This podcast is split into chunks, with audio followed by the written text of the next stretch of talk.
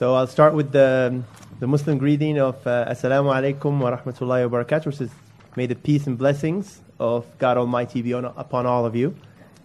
My perspective on, on the topic is that of an average Muslim, uh, not a scholar, not an academic, not a theologian, not an activist. It's just what happens on the street, at home, in the small circles of Muslim families. What do we talk about?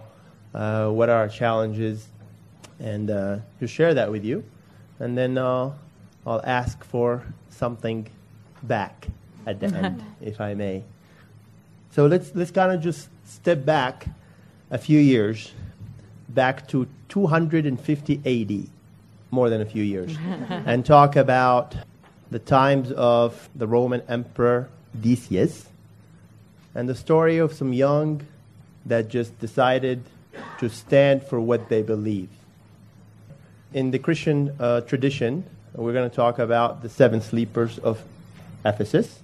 this story is, um, is a holiday in many regions of the world. And in the holy Muslim book, the Quran, a whole chapter is dedicated to those youth, mainly, and named after them. In, in Islam, it's the chapter of the people of the cave, or Ahlul Kahf, uh, or in Christian tradition is the seven sleepers of Ephesus. Youth are supposed to be cool. They're supposed to conform. They're supposed to blend in. They're supposed to do what's easy. These guys decided to stand against all of that. They decided to stand for what they believed in because they were prosecuted for their faith. Only a few hundred years later, when Christianity became the state religion of the Roman Empire, that their story became celebrated. But like many that stand for the right thing are usually prosecuted. I'm absolutely fascinated by this chapter because every time I read it, it just it has to mean something to me because our Quran, our book, has to relate to what we face every day. So, the chapter 18, verse 9 to 26 is their story. And when God Almighty made their hearts firm and strong, and made them bear the separation of their and kin, then they stood up. They didn't hide, they stood up. They stood up for what they believed in. And when they fought and fought and fought and fought and fought, they lost. The verdict from the state was for them to be executed. After they fought everything, they could have easily just said, Yeah, we're not going to believe in God Almighty. We're not going to believe in our faith, our religion. We're just going to conform. They never said that. They stood up and um, execution was their verdict. So they escaped to the cave. And the story goes that they were in the cave for 300 plus years. And the miracle is that when the farmer that went and decided to open that cave, this 300 years later, not knowing what's there, there were just seven young men sleeping. Looks like they were just sleeping probably a day or part of a day. But then when they looked at their clothes, the way they talk, the currency they have in their pocket, then the miracle became apparent. But these folks, by the miracle of God, have been preserved for 300 years. So, why does the Quran tell me this story and why does it mean to me and to us today? The Quran has a lot of stories, but every single detail in there has a purpose. And in many of the stories of Moses, Joseph, Jesus, etc., a lot of detail is left off, like names and dates, sometimes even locations, because God is telling us about the lessons, not the details of a story to entertain necessarily. But in this chapter, their age was called out youth, the youth, right? Because, as we mentioned, to do what they did as young people is extremely difficult right?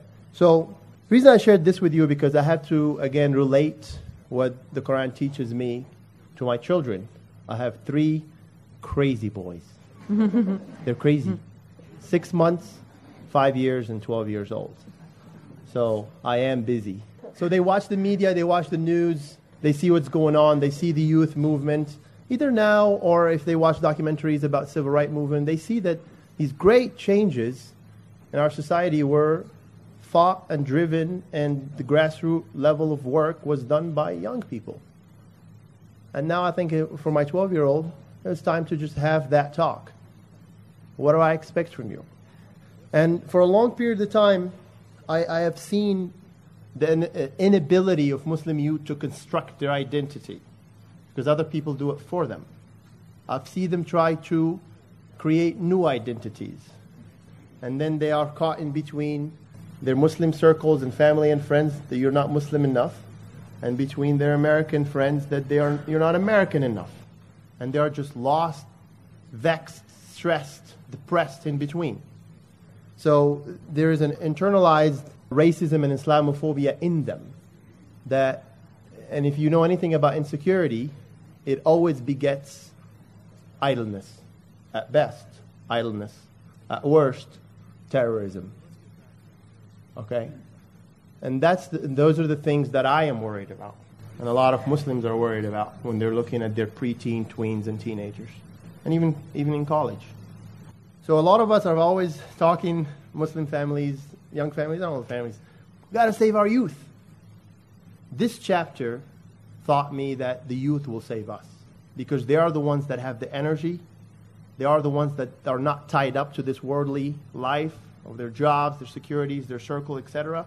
They'll just do what they believe is right if they have an identity they can attach to. An American, Muslim, comfortable identity. And if I get my son to have a good 10, 20% of that, I, have succeeded. I hope I have succeeded. Luckily, with some of the works that uh, Christina and Malou do here, up, out in the media and etc., what they do, show the fruits of what an engaged, positive, confident, young American Muslim can do, right? When they are attached to charitable work within their Muslim chapters, mosques, MSAs, Muslim Student Associations, that confidence is just skyrocketed. They're engaged, they embrace their identity. They're helping the community around them. Homeless people, people with no um, health care. In our mosque, we have free clinic every Saturday. Come in, it's open, anybody. And when the youth are involved with that, you can see them just blossom because they're doing it as American Muslims, helping the community around them. Become comfortable with being American and Muslim. So that's our challenges. Also, young people that are faced with racism, they're always taught to seek role models from within the race because it lifts them and empower them. So we do need Muslim sports heroes mm-hmm. and academics and doctors so they can look up to. They can just embrace their identity and impact the world around them positively. So what I ask from you is to help us in your school, at your job, in your neighborhood. Help us with this small bit of empowering the youth because they are the solution to all the bigotry that we see that involves and affects all of us. That was Ismail Elfath. Next up is Malou Innocent. There are many competing perspectives in the political discourse about Islam. I'm not going to take you back to the third century. I'll just take you back to August 2008. Athletes from around the world were competing in the Beijing Summer Olympics. Russia had just invaded Georgia, and Barack Obama was receiving the Democratic candidacy for the presidency just 30 miles away in, in Denver. I myself was thousands of miles away on the other side of the earth in Pakistan. I was conducting field research for the book project Perilous Partners. I was interviewing officials, uh, deposed judges, members of civil society, even people on the street, to get their perspective on both U.S. foreign policy toward the Muslim world and U.S. Pakistan relations, both during the Cold War and the War on Terror. Uh, some of my fondest memories were uh, singing the Backstreet Boys in part of the valleys and with locals. But also that same month, what I later realized was that five women were buried alive because they wanted to choose their own husbands. And in fact, more than a thousand women each year are killed in Pakistan as a result of defending their family's honor. This is a very difficult subject. And the reason I bring up these stories is that there's a juxtaposition. Backstreet Boys on one hand, burying women alive on the other. There are so many competing perspectives in this discourse, and we can't just characterize Islam as just one dimensional. It's very complex. And what I want to do today is just sort of outline some of the the perspectives on Islam and the three major ones. One being the idea that it's a peaceful religion in need of Western acceptance, what I would call the acceptance camp. There's also this notion that it's this backward religion impervious to change, this sort of skeptical camp.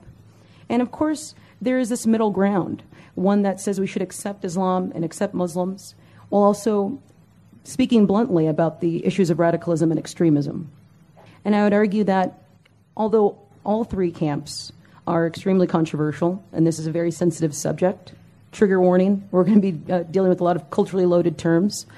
Um, each camp has their merits, but they massively overstate their claims. So let me begin with the acceptance camp. This was best embodied by the Barack Obama administration. In 2009, he had a speech in Cairo where he was reaching out to the Muslim world in what he called a new beginning. It called for mutual understanding, confronting extremism, and sought common ground. And he also pointed to the contributions of medieval Islam. In fact, what many Americans, many in the West forget, is that it was the translation of, of the corpus of Greek literature and of philosophy and of medicine and of physics that was translated in the Arab world and was fueled the European Renaissance and the Enlightenment movement. That was something that many people don't even understand, and that's what was highlighted in, in his administration. What Barack Obama wanted to do was mend relations with the Muslim world after the Bush years, and he saw what was the reaction against the West. And this is something that we really don't often get to now, of course, in the new administration under President Trump, to put that lightly. President Obama actually avoided the term Islamist terrorism because it suggests that Muslims as a community are a problem. He also made an effort to avoid saying that Al Qaeda or ISIS were Islamic because it handed religious legitimacy to these groups. And what he did is he emphasized that Islamic teachings do not support terrorism. It's the twisted ideology that supports terrorism. And in fact, what's interesting is that a 2017 Pew Research poll found that U.S. public views on Muslims and Islam is actually getting more positive in recent years as the memory of 9 11 fades. Those who associate Islam with violence has declined since 2014, since the last poll was done.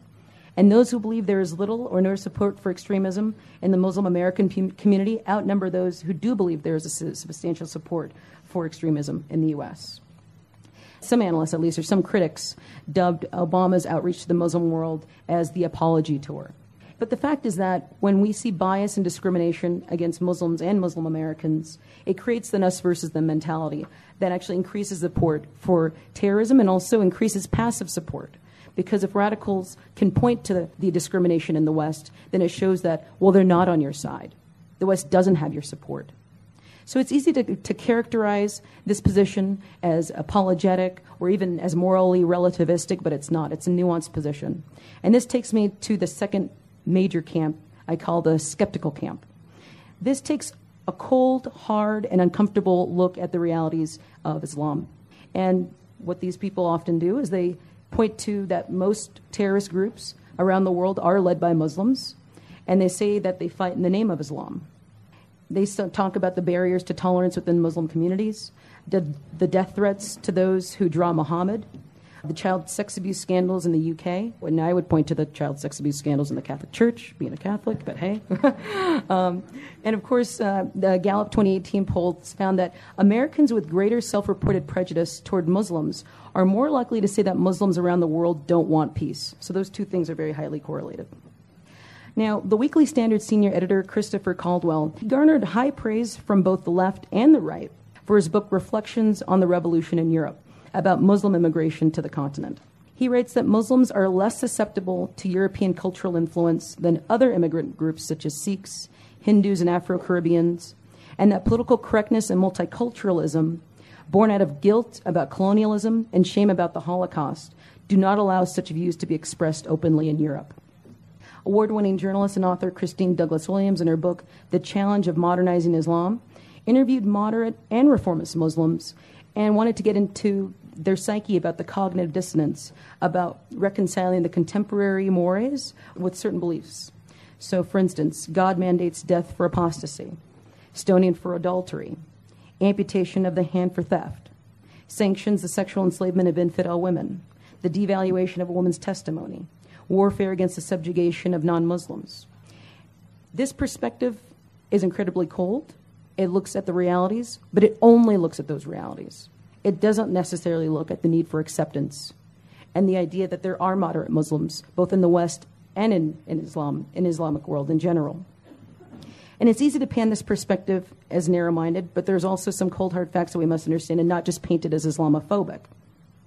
In fact, a 2013 Pew survey found, and this is really tough, that there's wide support uh, for the death penalty for leaving Islam in Egypt, Jordan, Afghanistan, and Pakistan, where the majority of Muslims held that view. And in Bangladesh, just last year, you may have heard that there were several cases of secular bloggers who were hacked to death with machetes.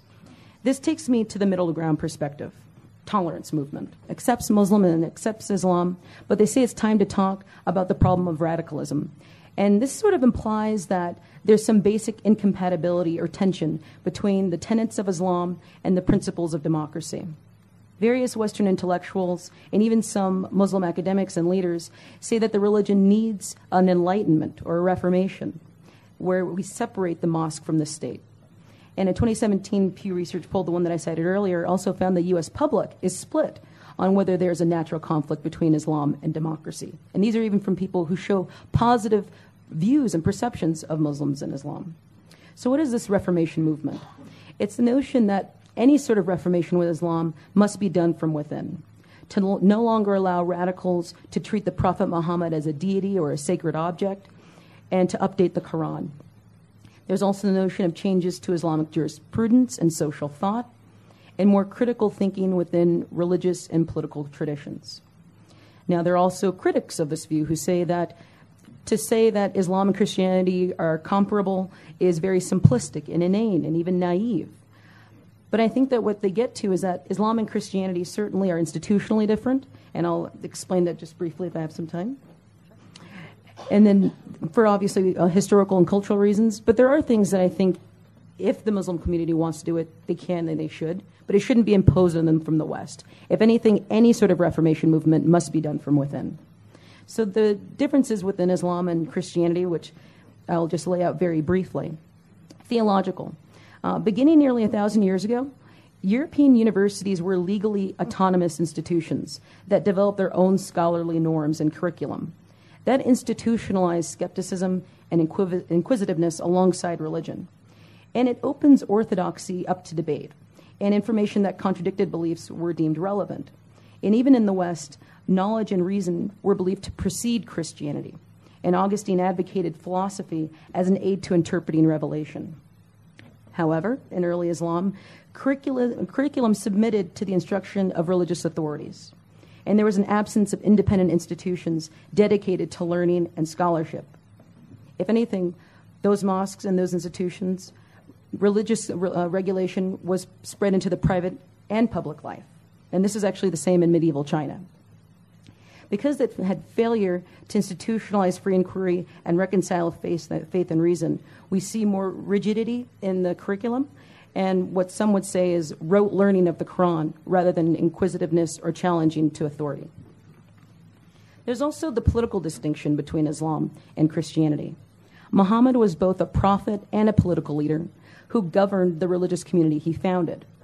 And from its earliest days, religion and politics were interdependent. And even today, many Muslim majority countries have Sharia law as the basis for their legitimacy. Juxtapose that with Christianity, where Jesus was an outsider who ruled no one. His beliefs did not become religion until centuries after his death and was still subordinate to Rome. And Christ made the distinction between public life and private life. Quote, render to Caesar the things that are Caesar, render to God the things that are God. That separated the terrestrial from the celestial authority. And that's an important distinction.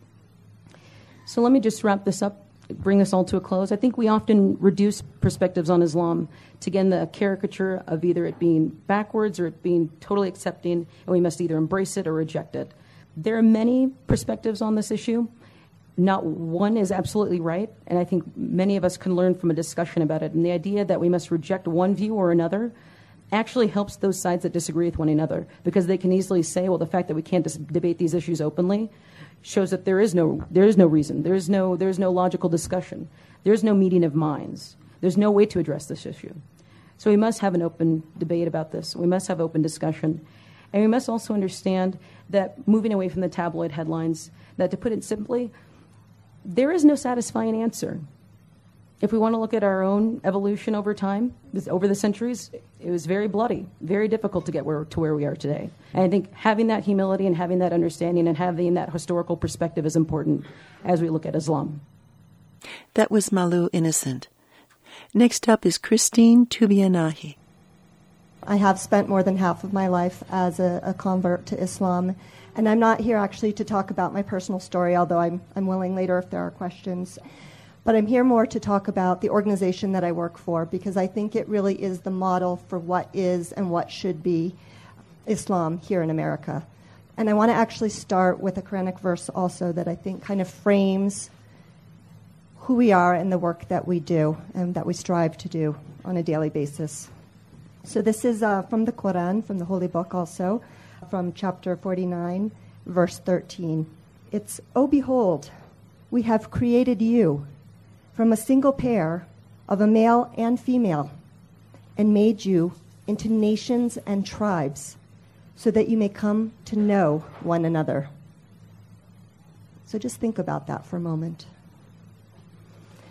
We believe, if you kind of break that down, that all humans are equal, and that's irrespective of race, color, nationality, gender, our organization, Islamic Relief, is the largest humanitarian organization that is faith inspired by Muslim values. We operate in about 60 countries around the world as a first response for all types of disasters, from natural disasters to the many, many conflicts we see nowadays.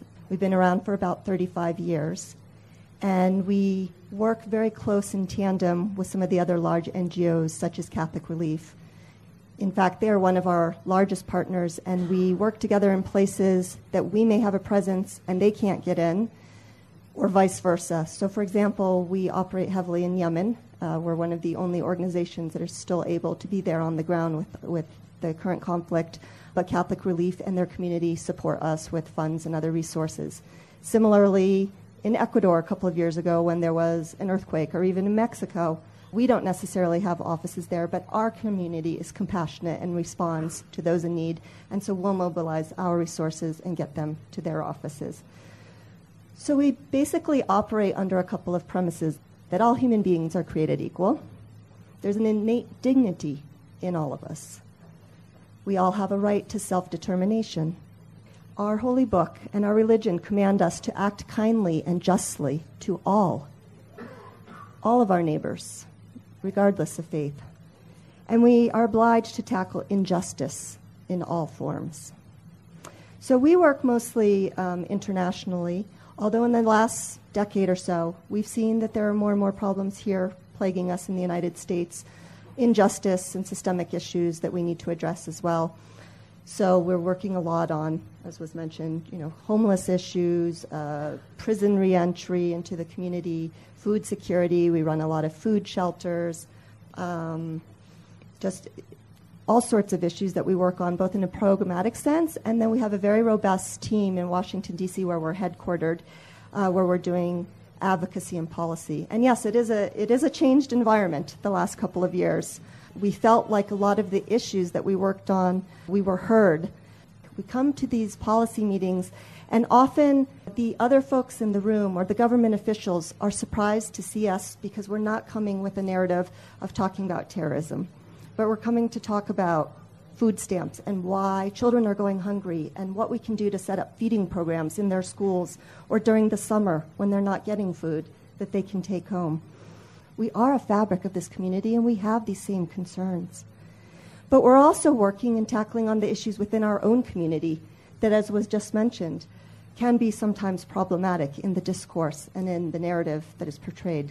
So I actually just came back from the UN CSW, the Consultation on the Status of Women, UN Women's Conference, where women from all over the world gather and delegations come from across the world to talk about the issues that are impacting women um, and holding them back from being productive members of societies and, and for their countries to develop further. And we actually launched um, a consultation on gender justice, where we brought together partners of all faiths and then within our own faith community to talk about some of these very hard issues, such as domestic violence, such as uh, early and forced marriage. And we want to create a platform where we get buy in from other organizations and other groups and other countries and other ministries that we can hold ourselves accountable to some of these very hard issues. And really, we work a lot with the youth as well because it is empowering the young people to find that passion, to give them a constructive outlet. We do a lot of volunteer projects. Uh, we send people to post recovery here in the U.S. Uh, we're working in North Carolina with uh, the Methodist Church to do post recovery house building uh, for people from Hurricane Matthew that are still living in trailers. Um, and so we get these youth together across different faith traditions that have no building experience to rebuild homes and communities. We are also the only organization that is an official Muslim organization that is an official partner of the American Red Cross as a disaster response team.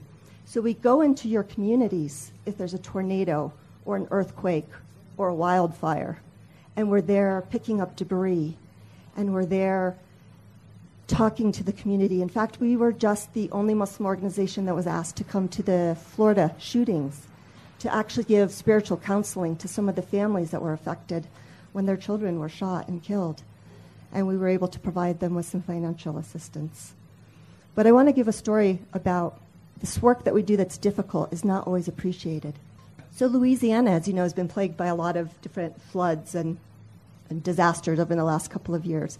And we went in uh, on one of the recent ones, a couple of, I want to say maybe two years ago, with the Red Cross. So our vests are emblazoned American Red Cross, Islamic Relief. And we're a disaster team that's there to help in those really difficult moments. And we came in to that community in Louisiana, and the local sheriff said to us and warned us uh, we're a gun toting state, and we can't guarantee your safety. And in fact, we don't really want you here. And this was, you know, to us very eye opening because the work that we're doing and we're trying to change this narrative in the media and show that we are a fabric of the community and to have that kind of response was very disheartening. And again, this was, I want to say, even before the election change, where we've seen a lot of these tensions and some of these reactions, in fact, get worse to commend them, the American Red Cross actually said to the local sheriff, Well, if you don't want them, we can't assist you in this community. And mm-hmm. so we packed up and left. To the detriment, I believe, of, of that community getting to know a Muslim. Once these communities have seen us picking up the debris in their community or handing out a cash card, their perception changes, and we get a lot of wonderful warmth and support from those communities. We need to change our narrative ourselves, but we also do need the help of all of you uh, be it through the media, be it through reaching out. We can't do it alone. That was Christine Tobias-Nahi. Now she, Malou, and Ismail will field questions from the audience. We'll continue our show on hemispheres. It's looking into perspectives on Islam after a brief musical interlude. Welcome back to our show on Perspectives on Islam. This is Nikki Kayser on Hemispheres. You're listening to KGNU Boulder, Denver, and Fort Collins. What kinds of activism are we seeing in, in Muslim communities in America in, in the current environment? Our organization is a microcosm of the greater Muslim society in the United States. Um, we have converts, born native Muslims, Muslims that are first generation, second generation, all colors, all spectrums, all languages, and that's one of the reasons that I love working there. And we're about to celebrate our 25th anniversary this year here in the U.S., but much longer internationally. We try and get the youth involved. We think it's really important with all the negative imagery that they see, that they have an outlet for their passions and for their energy. So, just in the past couple of weeks, we have had a bunch of food pack out events. Some of that food was packed up and was sent overseas to Africa to school feeding programs. We also had some food packing programs um, that are actually going to be distributed here in the United States. We do that as well. We have a, an event every fall called Day of Dignity that's actually for the homeless population, and we do it in a lot of major urban centers. We do it in Denver every year, actually. I've been to that one, and it's one of our best ones where we provide health sh- flu, flu shots and health screenings and dental checkups and free haircuts and a warm meal and some warm clothes. Um, so I, I, there is a lot of this activism going on. The, the problem is, and I work in public affairs and I have a media team that works with me, the media rarely picks this up. You know, as, as hard as we're out there doing things in the community, and I just mentioned the one that happens every year in Denver, you've probably never heard about it. So that is the challenge. Uh, they like the stories that are sensational. They don't like the stories to hear the people that are rolling up their sleeves and, and in the communities. Yep. Yep. This discourse that we're having right now is us telling you how nice we are. but but that's not really what I want to be telling you. That's not really what from our perspective and our theology, that's not what religion is about.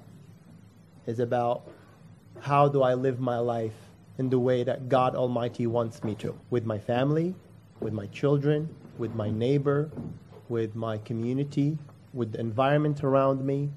What I want to be teaching my children and people around me is not to, well, here's how you tell people that you're nice. No, I want to tell them how to live, how to be honest, how to work hard, how to live his faith. Our faith is actually quite simple. It's the concept of tawheed, or monotheism, and we live our life the way he wants us to do through all the prophets that he sent to teach us what that is. Abraham, Moses, Jesus, Jacob, Muhammad, Ismail, all of them. I don't get to do any of this because I'm just too busy telling them, here's how you tell them that you're okay. You're not a terrorist.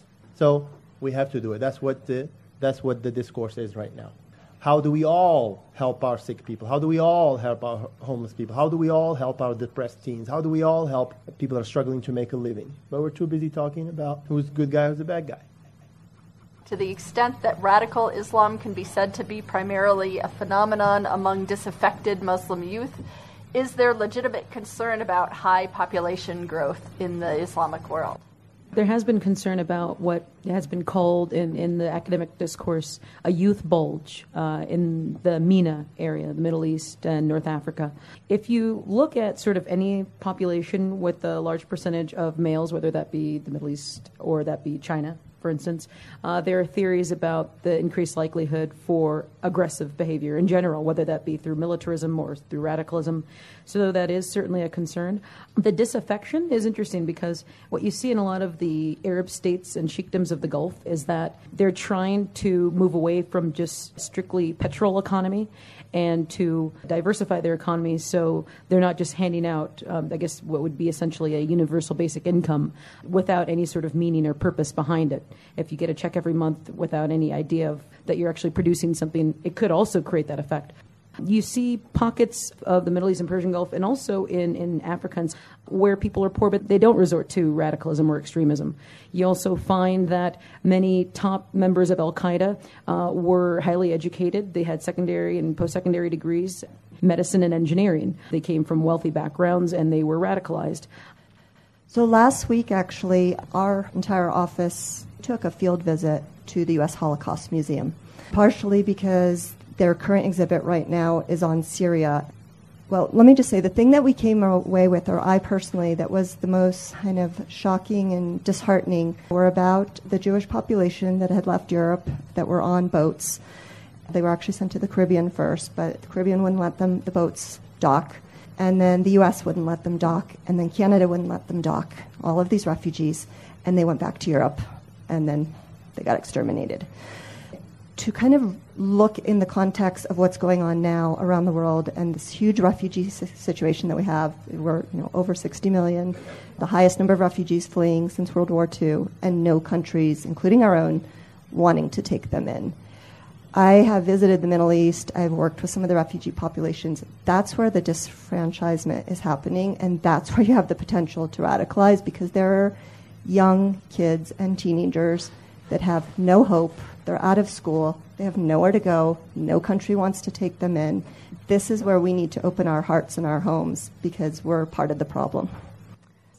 How do you reconcile the interpretation of the Quran that all people are created equally with gender injustice in your community without religious or cultural reformation? You have to put it in context and go back historically to see where else in history, time and locations, where there was gender discrimination. Was it because of religion? Was it be- because of socioeconomic reasons? Was it because of just inherent tradition? Why is it popular? Why is it accepted? It would be naive and unfair to solely tie it to religion. Discrimination against voting, ability to own property, ability to inherit, ability to be, to practice a profession. When we look at it within the Muslim, majority Muslim countries, we have to look at it in that context and fairly look at all the reasons. As Muslims, we believe that everyone is created equal with their rights and have to be respected. How does that get applied? By who, when, where? We do have work to do within our Muslim communities.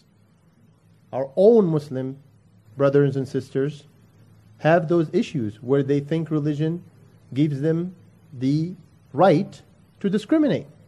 Yes, that is an issue. We have to fix it.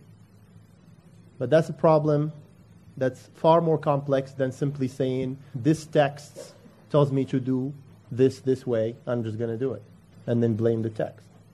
So in Morocco, in the city of Fes, there is the world's oldest university established by a woman, Fatima al Fihriya. She established it, was leading the curriculum construction, the design of everything. And she funds it because she was rich. And we can go to many examples where women in Islam were leaders in many fields, even in the battlefield, actually, believe it or not, in medicine, in education, etc. But that doesn't negate the problems. Also, in Saudi Arabia, there are efforts to integrate uh, men and women, especially on college campuses. And it's, I mean, you'll take a science class or an engineering class or a political theory class, and it'll be uh, mixed, uh, mixed classrooms. But those facilities are often heavily guarded and are removed from the general population.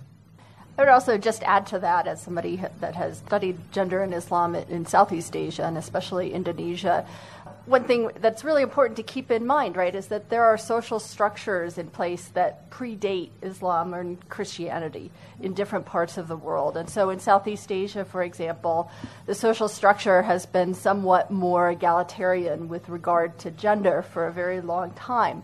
And so when Islam came into Southeast Asia, and even though it, it has taken root very deeply, but it's intermixed with a particular kind of social structure, so you don't see the kinds of prohibitions and restrictions on women in Indonesia that you might see in somewhere like Pakistan, which I would argue was very conservative with regard to gender long, long before Islam.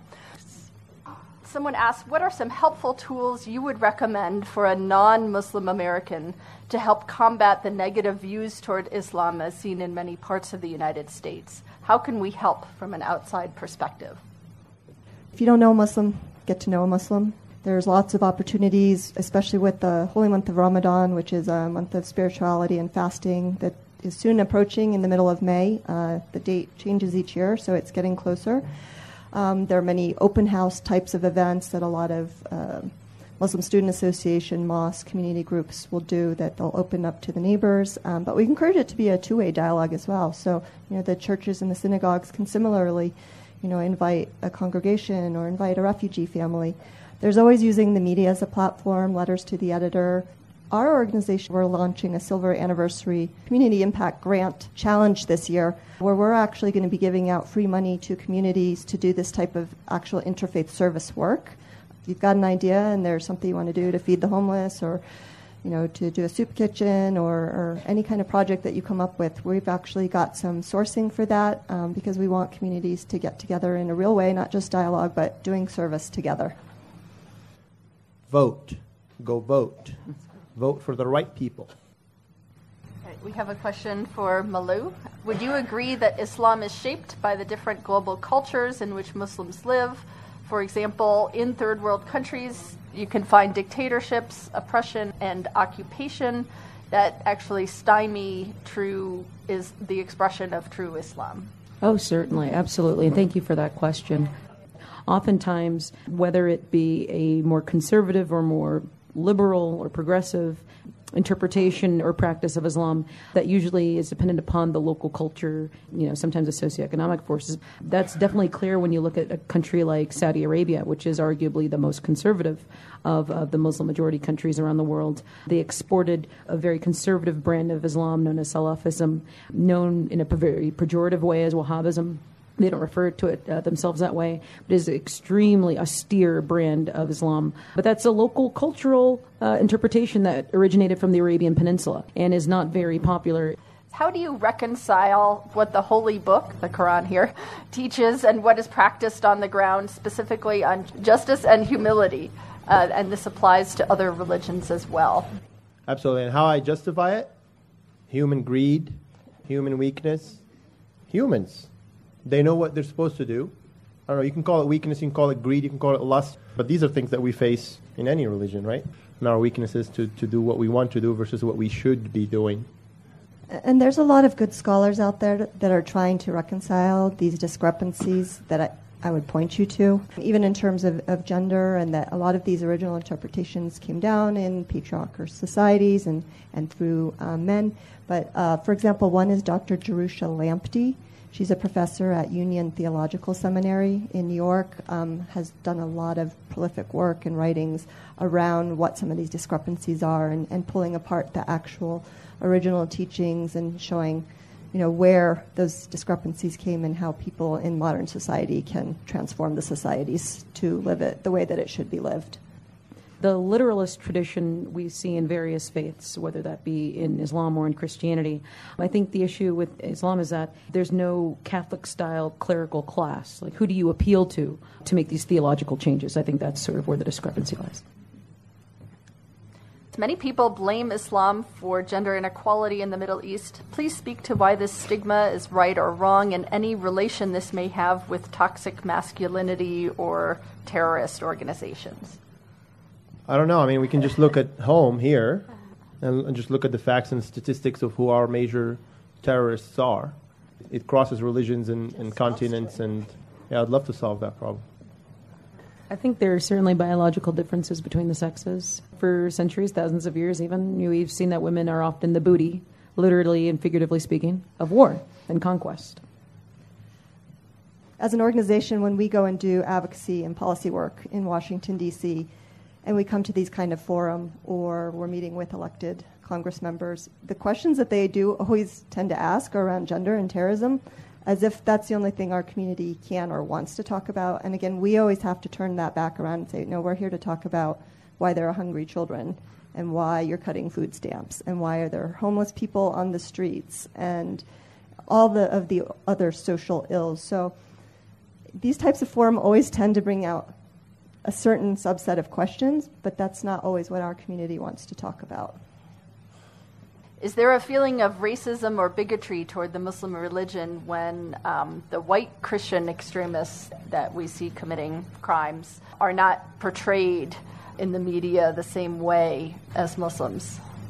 And is that a concern for you all? In Austin. I mean, there was this whole debate about whether to label the, the bomber there a domestic terrorist. And, you know, the, I guess the local authorities said that there were certain legal distinctions and categories that made them reluctant to label him as such. But I think it would have been without question if he was uh, of a certain background. Uh, he would have been deemed a terrorist quite quickly. Yeah, it's frustrating, but the media controls the national discourse and people's opinion. But uh, that's the world we live in. The media controls how we think about people. You know, I want to commend the media that actually go out there and find the stories.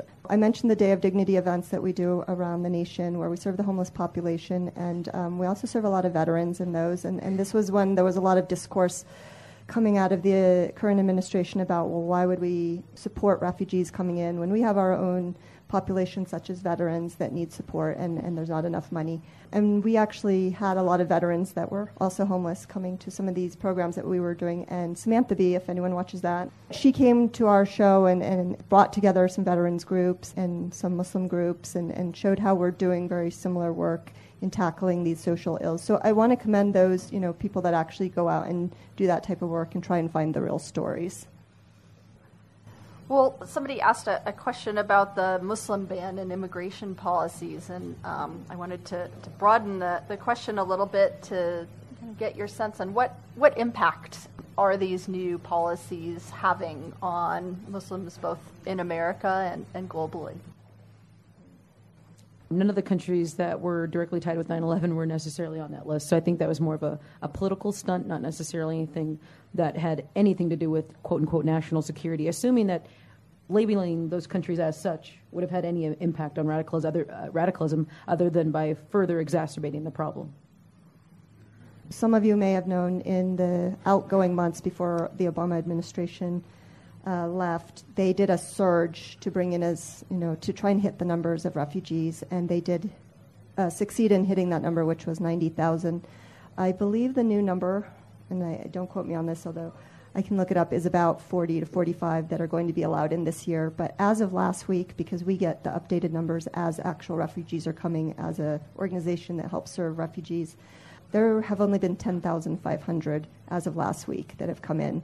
And we are at this rate, uh, at the rate they're being vetted and they're coming in, we won't even hit that low target number this year. So Resettlement is actually just one solution, and it only actually helps a very small minority population of people that get resettled into third countries. So it's our part to play, but um, it's not going to be a solution for the worldwide crisis. Are you familiar with the diversity lottery visa program? Our president just honed in on it. I think it's going to be shot. That's how I came here, by the way. Roast almonds on the street, and they sell them and they give them to you in newspaper and magazine papers. And my dad once brought one home, and that's where the advertisement for the U.S. diversity visa. and that's how I got here. True story. That program has allowed me to be here at age 18, and because of this nation that's that's great, being great, still great, and will be great, uh, I'm able to do what I'm doing. Like she said, it's a distraction. The whole band is a distraction from the real issues. It's a distraction from what we should be thinking, talking about. Um, and people are, no matter how they they they they obtain their visa, they're they're vetted to an, to a level that you guys, none of you guys want, would want to go through. Even the lottery one. It's not like they throw my name in a hat, picked it up, and gave me a visa, and I traveled. The, the process took 12 months, right? So anyway, that's. Uh, I, I, thought I'd mention that just because you mentioned the word immigration, but. Um, it's a distraction. With reference to the previous question regarding the various cultural facets of Islam, could there be any validity to the idea that there are potential risks associated with sheltering refugees? Can you share your thoughts on this issue?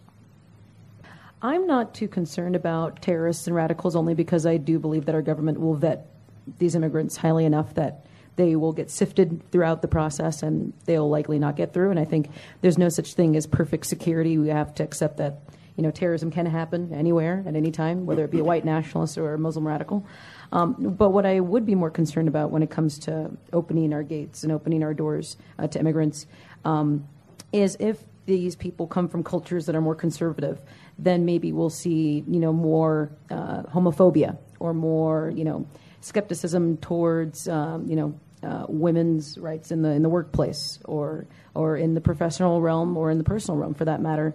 Um, there might be higher likelihood of anti-Semitism. I know that's a difficult subject to broach, um, but certain cultures and certain societies around the world uh, are more conservative than we are, and I, I'm the product of, a, of an immigrant, uh, and I see the good that this country has done, and we've come a long way when it comes to civil rights and women's rights and protecting even the environment and conservation. And I'd hate to see those slowly eroded um, because of cultural reasons.